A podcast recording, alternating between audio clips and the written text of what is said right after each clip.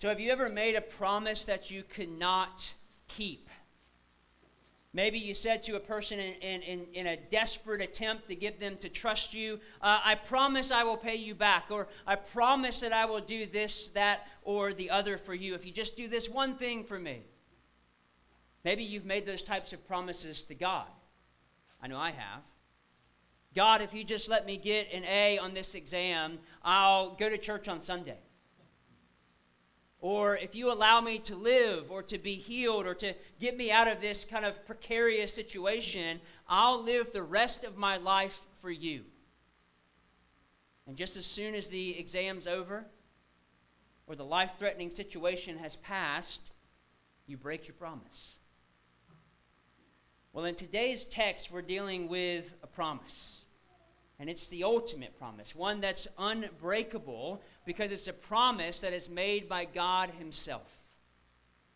So, following Genesis chapter 1, which tells of the creation of all things by God, and then uh, Genesis 3, which tells of the, the, the destruction of the fall of Adam and Eve into sin, the next great pivotal chapter, really, of Genesis is the one that we find ourselves in this morning Genesis chapter 15.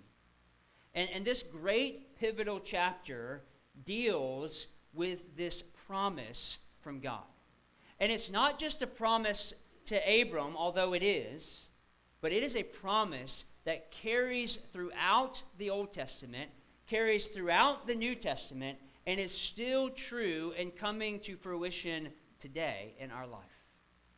So we want to I want to look at this passage in three ways today. And these are in your worship guide if you're taking notes. One is the confirmed promise. Two is credited righteousness. And three is the committed covenant. So confirmed promise, credited righteousness, and the committed covenant. So first, the committed or the confirmed promise. Look at verse 1. So our author writes After these things, the word of the Lord came to Abram in a vision. He said, Fear not, Abram, I am your shield. Your reward shall be very great. So that, that phrase there, after that first phrase there in verse 1, after these things, uh, thematically joins chapter 15 back to chapter 14. So these aren't separate you know, how the Bible is written wasn't written in chapters. It was actually a good, nice flow to it. So it's connecting us back to what has just happened in chapter 14. And it does this by this idea of, of a reward. So, chapter 14, as we remember from last week, closes with Abram refusing to take the reward from the king of Sodom. And then in chapter 15, it opens with God responding to Abram's act of faith by reassuring him that he is his God and that the reward from him shall be great. So God is the one who is going to bring him this great reward. And so God tells Abram three things in this first verse here. He says, uh, Don't be afraid, Abram. I am your shield, and then your reward shall be very great. So the first thing that God tells Abram in his vision is don't be afraid or do not fear, Abram. Because Abram has, at this point in his life, Abram has every reason to be afraid. He has every reason to be fearful. So he's just, uh, he's just successfully battled a war with four kings. He's won the victory with 318 men. So uh, naturally, Abram would be a bit fearful at this point in the game because he has now set himself up as a threat to other kingdoms. And these other kingdoms could potentially either retaliate or just attack him and wipe him out completely. So Abram is thinking about that, and he's fearful. And then, in addition to, uh, to uh, God telling Abram not to be afraid, God also informs him that he is his shield, his protection against his enemies. Now, we don't really use shields anymore. We don't carry those around for protection. We don't really have any need for them at, at this point. Um, but this, this in, in the Christian's mind, this should make us think forward uh, to Ephesians chapter 6, where Paul describes this suit of armor that the Christian is to be wearing every single day. And one of those pieces of armor that Paul talks about is the shield. So, this shield actually sheds light on what God is saying to Abram here. Paul writes in, in Ephesians chapter 6, verse 16 In all circumstances, take up the shield of faith with which you can extinguish all the flaming darts of the evil one. So, what this means for us is that a believer, as a believer in Christ, you too have a shield. That God is actually your shield as, as he was as, as Abram's shield. He, God was not just talking about a physical protection upon Abram, as we'll see. He was talking about a spiritual protection as well. That God is the one who yes, protects you, protects you from your enemies, but he also protects you from Satan and temptation. So God reassures Abram and us that our faith is founded upon him. It's not found upon ourselves because God is the one who keeps us safe in every circumstance.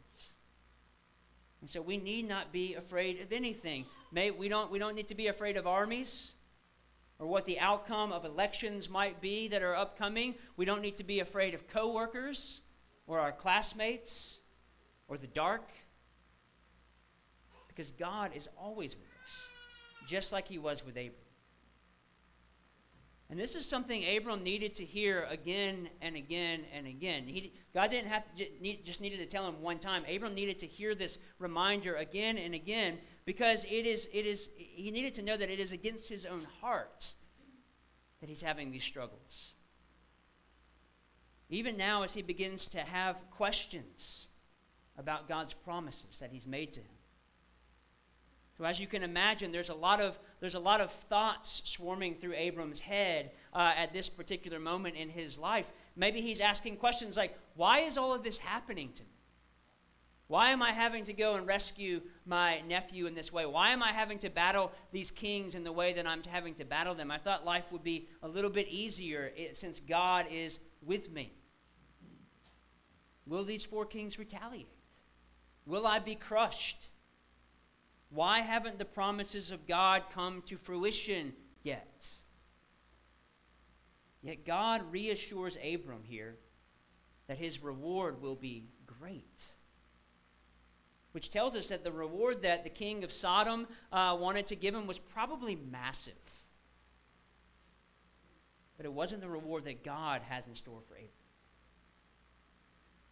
So, all three of these opening statements here, just in verse 1, are meant to reassure Abram of God's presence, God's promise, and God's protection, that God is with him. And Abram needed to understand that. Because it's within that protection, it's within that assurance that God gives him that Abram is able to ask these questions that he has in chapter 15. So in verses 2 through 5, we, we have this first dialogue between, between God and Abram that's initiated by Abram's uh, first question that starts in verse 2. But Abram said, O Lord God, what will you give me, for I continue childless? And the heir of my house is Eliezer of Damascus. And Abram said, Behold, you have given me no offspring, and a member of my household will be my heir.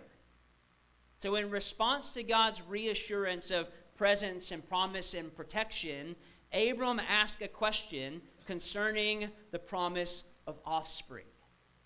Simply because he doesn't have any children yet. So, of course, we would all be wondering at this point if God promised us children and He hadn't given them to us yet, we're going, What is happening? Why haven't you done this? The promise has yet to be fulfilled in Abram's life, and he's wondering, How will God accomplish what He has promised? So a few years have passed since God made originally made the promise to Abram. So and a lot has happened within those few years. So back in chapter 12, verse 4, when Abram first left his homeland, Abram was, was around 75 years old. Okay? So you're already thinking, like, there ain't no way he's having a child at 75.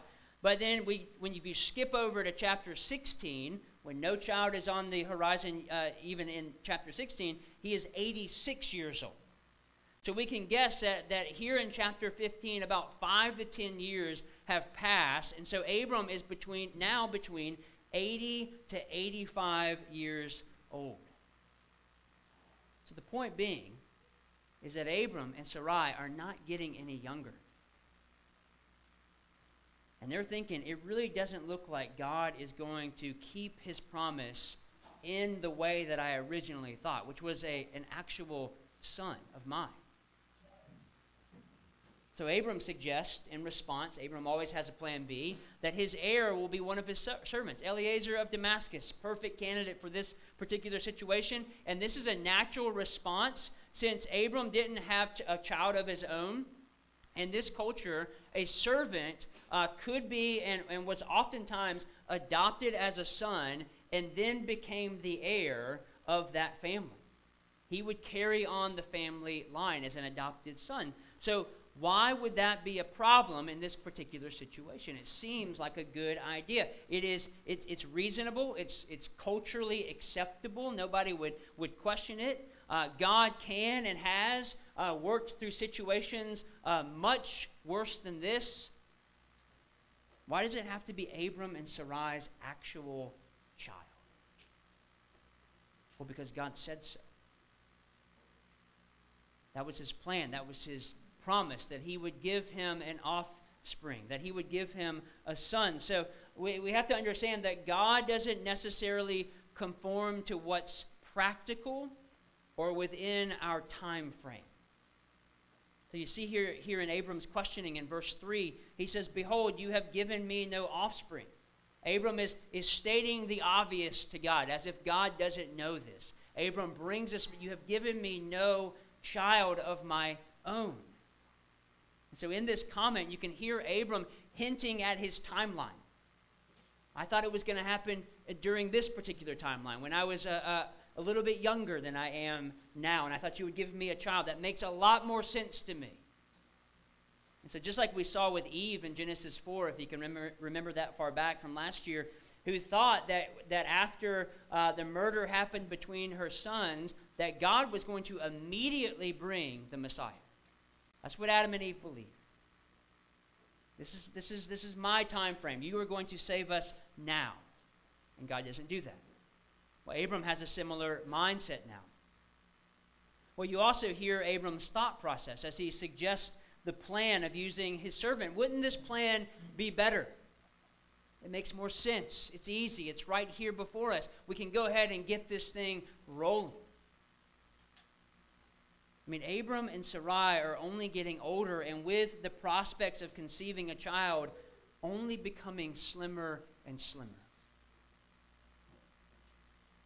To remember this in your own life, and I've said this before, that it's always the, it's always the Lord's work and the Lord's way. And sometimes, or I would say most of the time, that will not compute with your logic nor will it ever fit in your timeline. And it's at that, those moments when, it's, when you're confused, when you're saying, logically, this does not make sense. Logically, this doesn't seem like it's going to work. Or this does not fit into my perfect plan for my life. Those are the moments when it is okay to ask questions of God. If something seems confusing in your, in your life. It is okay to ask questions of God. God actually welcomes your questions. In fact, I think it would be wrong for you not to ask questions of Him. And maybe one way we could, you could ask questions, because sometimes we might come shaking our fist or we ask in an arrogant way, thinking that we know best. One way that we can do that in a humble way is to say, Father in heaven, I'm your child and I have this great problem before me. I have this, this thing that I don't understand and I want to understand it better.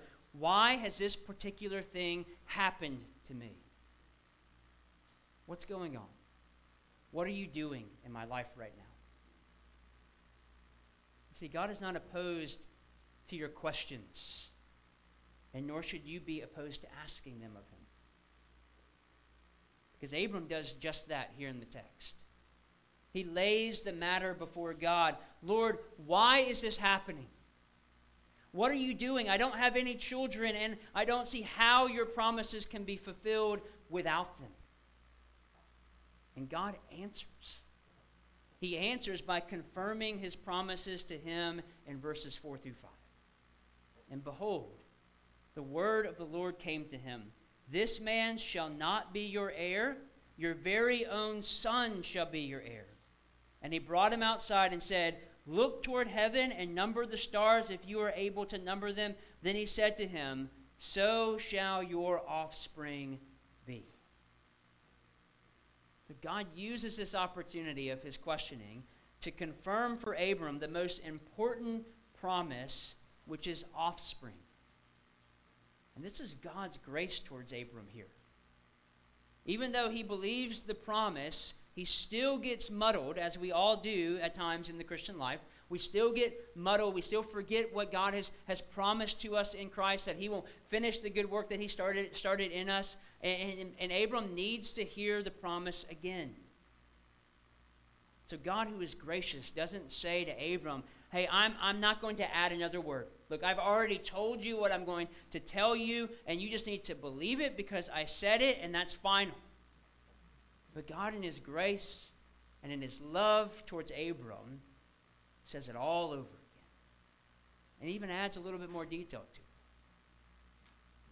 You are going to be the father of a great nation, Abram. And it will be through your very own child that this will happen. So, as he does this, like he did back in chapter 13, verse 16, when he says his offspring will be as many as the dust of the earth, here in 15:5, he takes him uh, he takes him outside and he uses the stars to say the same thing. He actually had Abram look to the sky and start counting. So Abram's problem wasn't the questions that he was asking, it was where his eyes were fixed. That was his problem. Abram was, was looking down at the situation while God had him looking up at what he was going to do. So Abram needed his mind stretched again by the greatness of his God. As do you and I. How often in your life do you uh, look down at your situation and your surroundings and not look up at God's greatness? I admit it is easier to look around at how busy I that I am each week, or or maybe the problems that are going on in the world, or or these things that, that come in the mail that worry me, or emails that I get, or or different things like that, that that seem to overwhelm you at times. It is easier to focus your attention upon those things that you think that you can control. But it's God, as we learned a couple of weeks ago, who sets your gaze elsewhere. Says to Abram here, Look at the stars. Look at the stars and count them. Or look to the hills to see where your help comes from. In other portions of Scripture, look to the beauty of the flowers to fight your anxiety and worry to see how, how this, this God provides for you. Look to the greatness of God.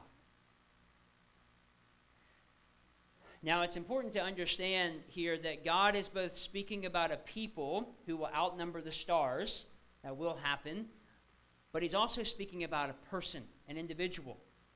We read this last week, I think. Paul explains this in Galatians chapter 3, verse 16, um, that Miranda read for us earlier, where he says, Now the promises were made to Abram and to his offspring. It does not say, and to offsprings, referring to many, but referring to one and to your offspring, who is Christ.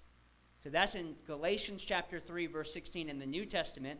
And then skipping down to Galatians chapter 3, verse 29, Paul closes that particular portion of his letter by saying, And if you are Christ, if you are in Christ, then you are Abraham's offspring, heirs according to promise. So God's answer to Abram's question is not primarily meant to just bring him comfort. Oh, Abram, you will have, I promise, you will have a child and you will have land. It's not, it's not just that. But it's pointing Abram to where salvation lies through these promises. But this is what is happening in these verses. God is not just declaring the promise of a people or a land, but an individual who will save his people from their sins. That's what God is promising Abram. And that's something we see happening in our second point. As Abram's belief in the Lord's promises credits to him righteousness. Look at verse 6. After he's been told all of these things, it says, And he believed the Lord, and he counted it to him, or credited it to him, as righteousness. So, like I said in my introductory comments, Genesis 15 is, by many standards, the greatest chapter in the Bible. So, if chapter 15 is seen in this way, then verse 6 in this chapter is perhaps one of the most important verses in all of Scripture. Because it's a verse that tells me and tells you where and how we can stand before God. One pastor called this verse salvation's hinge. Because salvation rests on something that is not on our own merit or our own works, but on the merits and works of another, namely Jesus Christ. And it's here in verse 6 where we, we begin to see this take shape and how it carries us uh, throughout the scriptures as well. But in light of that, really what you are seeing in verse 6 here is the heart of God towards humanity. That God is never forsaking his people, but he's always moving towards them in love.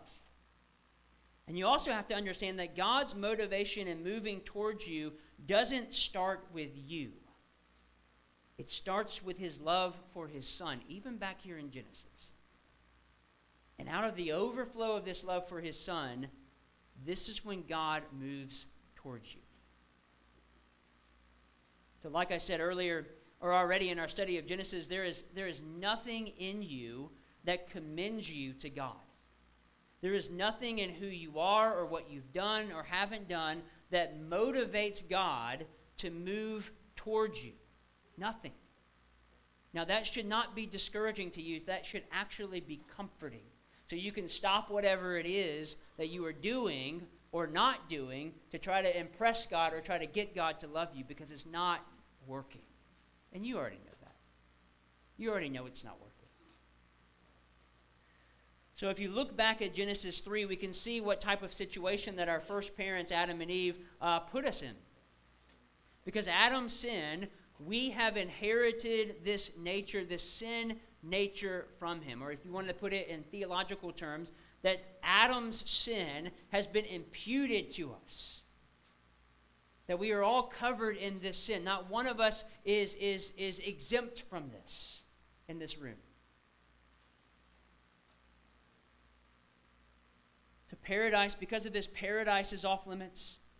The relationship with God is, is severed. It's irreparable, even. There's nothing that we can do to fix it.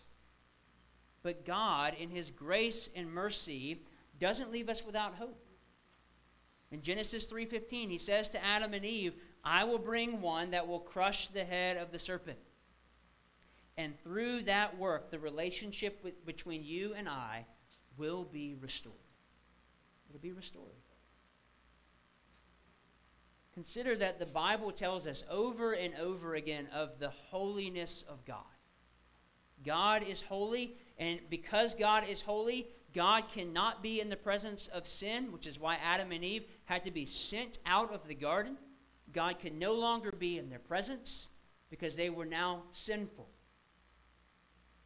And he has to deal with sin justly. That's what you see there in the garden. And that's what you continue to see throughout the Bible and throughout, uh, throughout the Old Testament and in the New Testament. And then consider that the Bible teaches us that you are a sinner. That you sin against this holy God. And that there is nothing that you can do to change that on your own. You can't clean yourself up. Now consider, just using your imagination, where you stand before God in and of yourself, in and of that particular reality. that you are a sinner who stands before a holy God who has to deal with your sin justly. And you're standing there alone before Him. Where does that leave you? Let's ask two questions of this verse to get to the hope that lies within it for humanity. The first question we must ask comes from the phrase, and he, Abram, believed the Lord. So, what is it that Abram believed here? Doesn't seem to be a lot going on, but we could say, is that is it is he did he believe that uh, God is his shield? Is it is it that God's promise to give him a give him a son of his own? Is that what he believed? Is it the confirmation that he sees before him of numbering the stars? Is that what Abram believed? And we can say yes to all of those, those questions. He believed all of that. And all of those things lie within the answer. So the apostle Paul helps us here as we read earlier in the service in Galatians 3. So we're going to we're to jump if you want to turn to Galatians 3 so that you can see this just in case you think I'm making this up. Um, you can move to Galatians 3 um, and it's really helpful here for us to look at this because in Galatians 3, Paul explains what's going on here in Genesis chapter 15, verse 6. Paul is, is expositing this text for us. He is preaching a sermon, if you will, through a letter. Because I'm sure for some of you, it's hard to look at a verse like Genesis 15, 6 and say, oh, he's referring to Jesus here. That makes total sense. Or, or how could he believe in Jesus if Jesus hasn't come yet? That doesn't seem to make a whole lot of sense. And that's actually okay to have those questions. Those are normal questions to be asking because it points us to why we have to look at the Bible as a whole book. We don't, we don't, uh, we don't divorce or unhitch the Old Testament from the New Testament. The, the, the, Old Testament, the Old Testament helps us understand the New Testament, and the New Testament helps us understand the Old Testament. So we need the whole thing. So never buy a book, never buy a, a, a, Bible that is missing the Old Testament, okay? That is not the full Bible, okay? Because in Galatians 3, Paul is telling us, using the Old Testament, using Genesis 15 6, that Abram did look forward to the coming of Christ and did trust Christ as his personal Savior from sin. Three main points that he makes here. Like a good preacher. First, Paul says Abram was justified by faith in God's word regarding spiritual things, and, and that means he had faith in the gospel. If you have Galatians 3 there before you, look at verses 8 through 9. Paul says, and the scripture, foreseeing that God would justify the Gentiles by faith, so future, preached the gospel beforehand to Abraham, saying, in you shall all the nations be blessed. So Genesis 12. So then, those who are of faith are blessed along with Abraham, the man of faith. So in verse 8, Paul quotes from Genesis 12:3, the original promise to Abram that we looked at a few weeks ago, in you shall all the nations be blessed. So what he's saying here is that this blessing that Abram believed is not a mere real estate transaction. It's not just God just promising this great, abundant piece of land to Abram, or this great amount of people that will fill the land, or the promise to give him uh, health and wealth as long as he has faith in, in him, as long as he stays close to him. No, what God is promising to Abram is way more significant than that. Because what God is promising to Abram in Genesis chapter 12, verse 3, is salvation. And not only is he promising salvation to Abram, he's promising salvation to every nation, to the Gentiles, which was unheard of back in Genesis. And that's talking about you and me. That means the promise that God has given to Abram is a promise to you. And Paul calls this in Galatians chapter 3 verse 8 the gospel to understand that Abram's faith was not in land or people. As one pastor said, Abram was operating on the highest level of faith from the start. The only, only faith that God, only faith that God gives you would move a man like Abram to leave everything and follow God into the unknown. Only faith from God would move you to do that. So Abram was already working on this high level of faith that was given to him by God. So, because you see through that, that that his motivation to leave was never land or the promise of people, but while he could not articulate it as well as you and I could, when we ask you what is the gospel in your member interview and you're able to point directly to Jesus, Abram was not able to do that exactly the way in which we could do. Abram was still awaiting the Messiah. Abram still believed that God was sending the Messiah through his line. That's what Abram believed. This is why in Hebrews chapter 11, verse 10, the author is able to say about Abraham, he was looking forward to the city that has foundations, whose designer and builder is God. So, the second thing that Paul brings up about our text is that the spiritual promises received and believed by Abram concerned redemption. He believed that the promise was not a generic promise to redeem, uh, to redeem him from the sins of the world, but that, he, that this was a promise to him personally to redeem him from the sins of his own hearts. Abram, you see, understood what the fall had done. He understood that his heart was sinful. He understood that the relationship between the Almighty was broken and that there was nothing that he could do to repair it. Paul calls this the curse. He knew that he was cursed.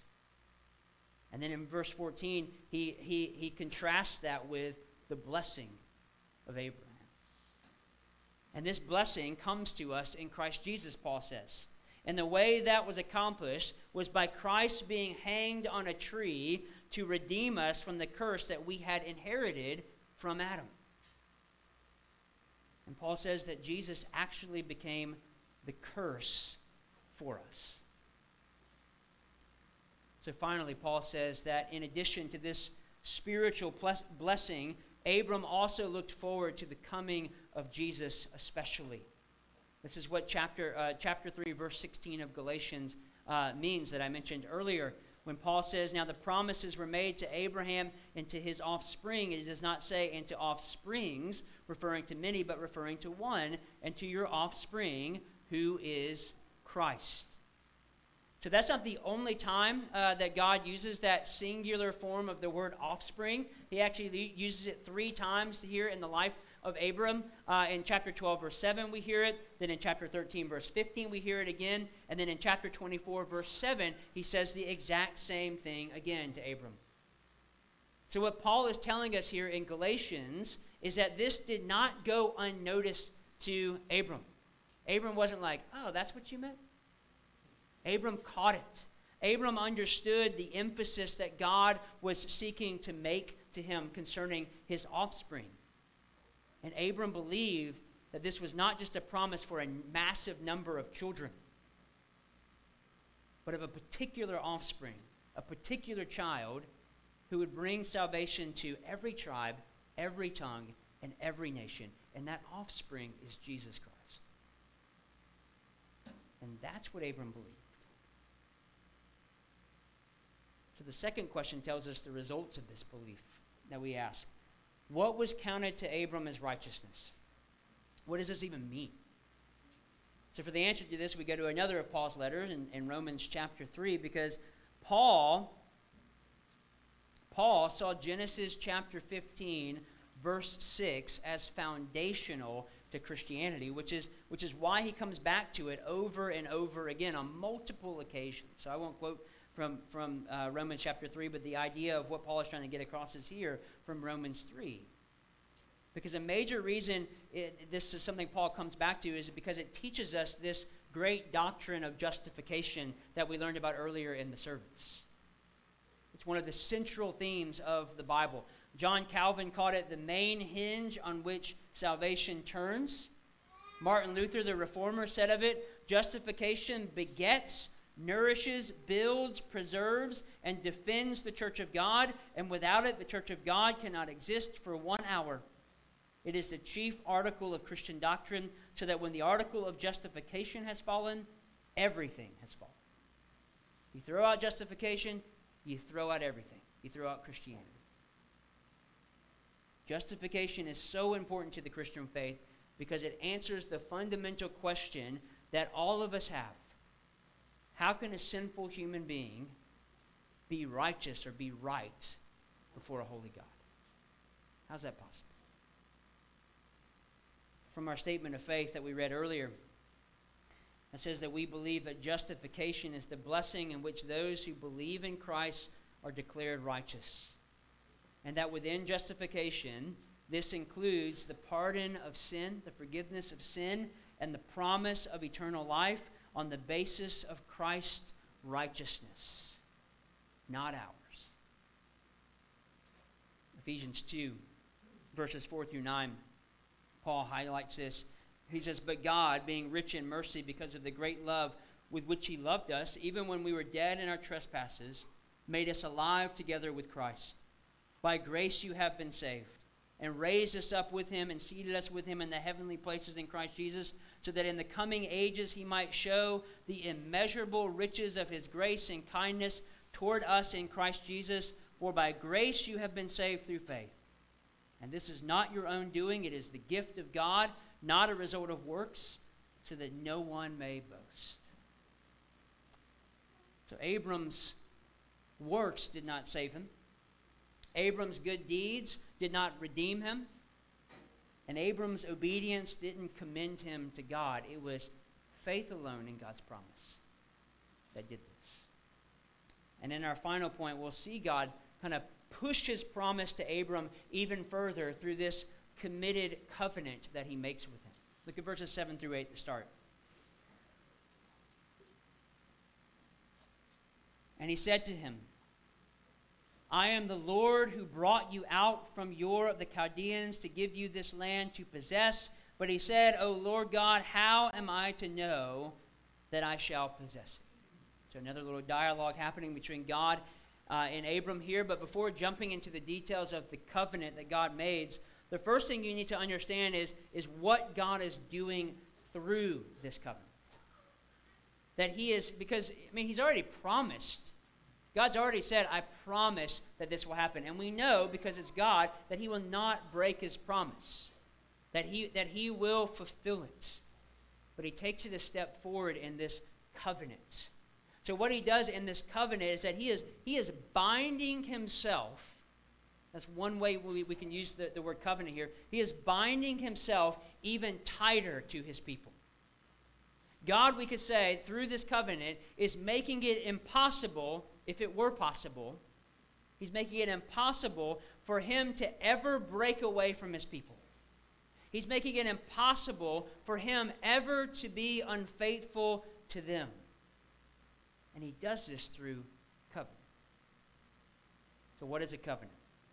So, the systematic theology definition, for those of you who love this stuff from Wayne Grudem, is this A covenant is an unchangeable, divinely imposed legal agreement between God and man that stipulates the conditions of their relationship. So, an unchangeable, divinely imposed legal agreement between God and man that stipulates the conditions of their relationship. So, if that made you fall asleep, fundamentally, a covenant is God acting as the first party in this covenant that he is making and he establishes and determines in the covenant the relationship in which the second party will stand to him. That's what a covenant is. And the covenant he makes with Abram demonstrates that to us. And the way we see this is in the details of how this covenant is established between God and man. And it begins, again, with another question that Abram is asking here. His second question that he asks in the text here in verse 8. He says, O Lord God, how am I to know that I shall possess it? How am I to know that I shall possess this land that you are talking about? Now, if you notice, God doesn't give him the answer right away. He doesn't say, Oh, Abraham, yeah, you missed that detail back here, and here's how, how it does it. God doesn't do that until a little bit later on in the test, text. But also notice that God doesn't get frustrated with Abraham's question, question asking either. He doesn't accuse Abram of unbelief, or he doesn't say, as, he, as Jesus says to his disciples later, Oh, you of, of little faith. No, God takes Abram's question quite seriously. And the way that we see it happen is the way in which he, he, he makes this covenant with Abram. Look there with me at verses 9 through 11 again. God says to Abram, uh, Bring me a heifer three years old a female goat three years old, a ram three years old, a turtle dove, and a young pigeon. And he brought him all these, cut them in half, laid each half over against the other, but he did not cut the birds in half. And when birds of prey came down on the carcasses, Abram drove them away. So, literally, what we have before us here is a bloody mess. I mean, if you were to walk up upon something like that uh, in the woods, it would terrify you. And then you have this old 80 to 85 year old man standing in the midst of it. And this is pools of blood. This is what we have before us. Yet this was a common covenant practice. I know as kids, it's hard for us to kind of wrap our minds around that because I know as kids, we, we would say the way in which we would kind of make a covenant with somebody or, or a promise is you would say something like, I swear on my mother's grave, or I cross my heart and hope to die. You know, and typically that was followed with us crossing our fingers, and that could, that could null the covenant there that was made. Or as an adult, you sign a contract you know and there's a penalty to that if you break the contract you could you know you could lose money or you could lose your house or you could lose something else of great value. That's, that's the extent, really, of the covenants that we make. We don't really understand what's really going on here. But in Abram's day, this, if you wanted to get serious about something with someone, this is what you would do. You would bring animals, you would cut them in half, and both parties would walk in between them to symbolically say, If I break this covenant with you, let what has been done to these animals be done to me? Death. So it was, it was two sided and it was serious. Yet the covenant between Abram and, and God is a bit different. There's one detail that is not included in this covenant between Abram and God. Look at verses 12 through 18. So as the sun was going down, a deep sleep fell on Abram. And behold, dreadful and great darkness fell upon him. Then the Lord said to Abram, Know for certain that your offspring will be sojourners in a land that is not theirs, and will be servants there, and they will be afflicted for 400 years. But I will bring judgment on the nations that they serve, and afterward they shall come out with great possessions. As for you, you shall go to your fathers in peace. You shall be buried in a good old age. And they shall come back here in the fourth generation, for the iniquity of the Amorites is not yet complete.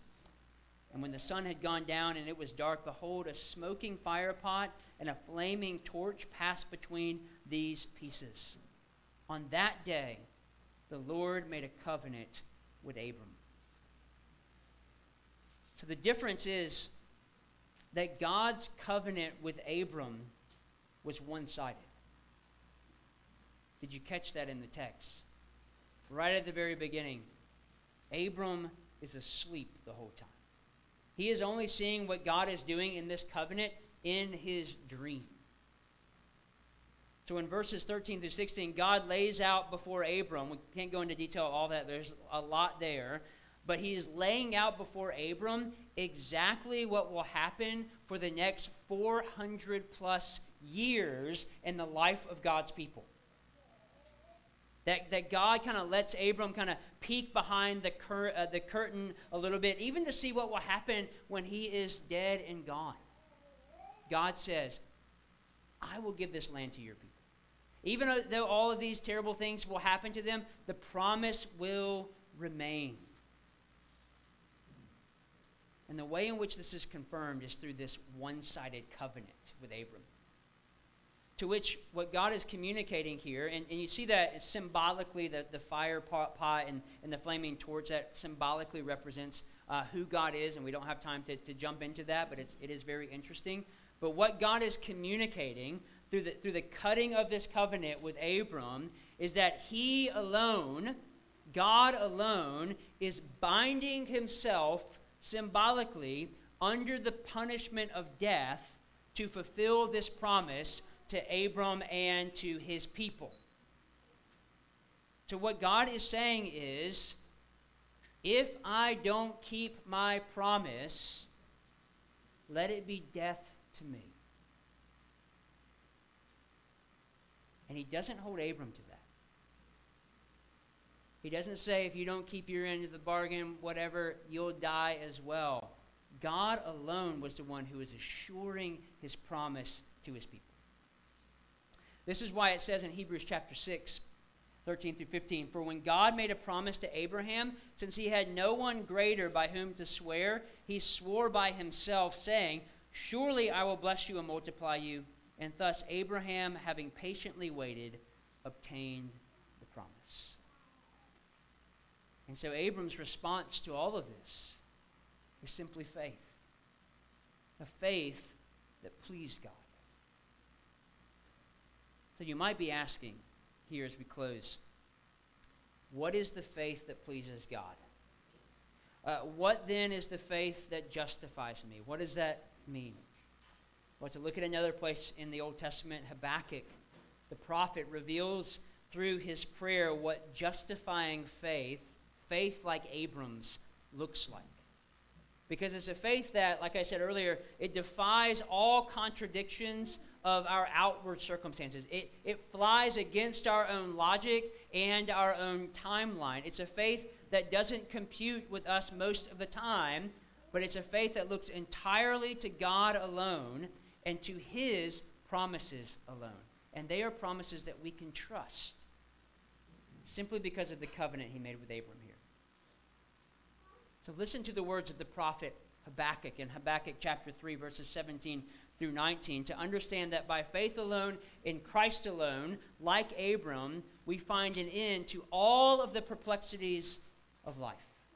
And I'll close with these verses. Habakkuk says, Though the fig tree should not blossom, nor fruit be on the vines, the produce of the olive fail, and the fields yield no fruit, the flock be cut off from the fold, and there be no herd in the stalls. So, what Habakkuk is saying there is the worst things possibly happen. Everything that could happen that's wrong happens to me. Even if all of this happens, Habakkuk says, Yet I will rejoice in the Lord. I will take joy in the God of my salvation. God the Lord is my strength. He makes my feet like the deer's. He makes me tread on my high places. Amen. Let's pray. Father in heaven, you are the, the God who keeps his promises. You are the God who, who promises to justify us in Christ, and that is exactly what you have done. You are the God who, as Habakkuk says, uh, uh, sets our feet on high places. And that you continue to do that in your people today. Your promise to Abram still is coming to fruition. You are still making a people for yourself and God, we pray that you would continue to do so until all of the nations worship you. And we pray all of these things in the name of Christ. Amen.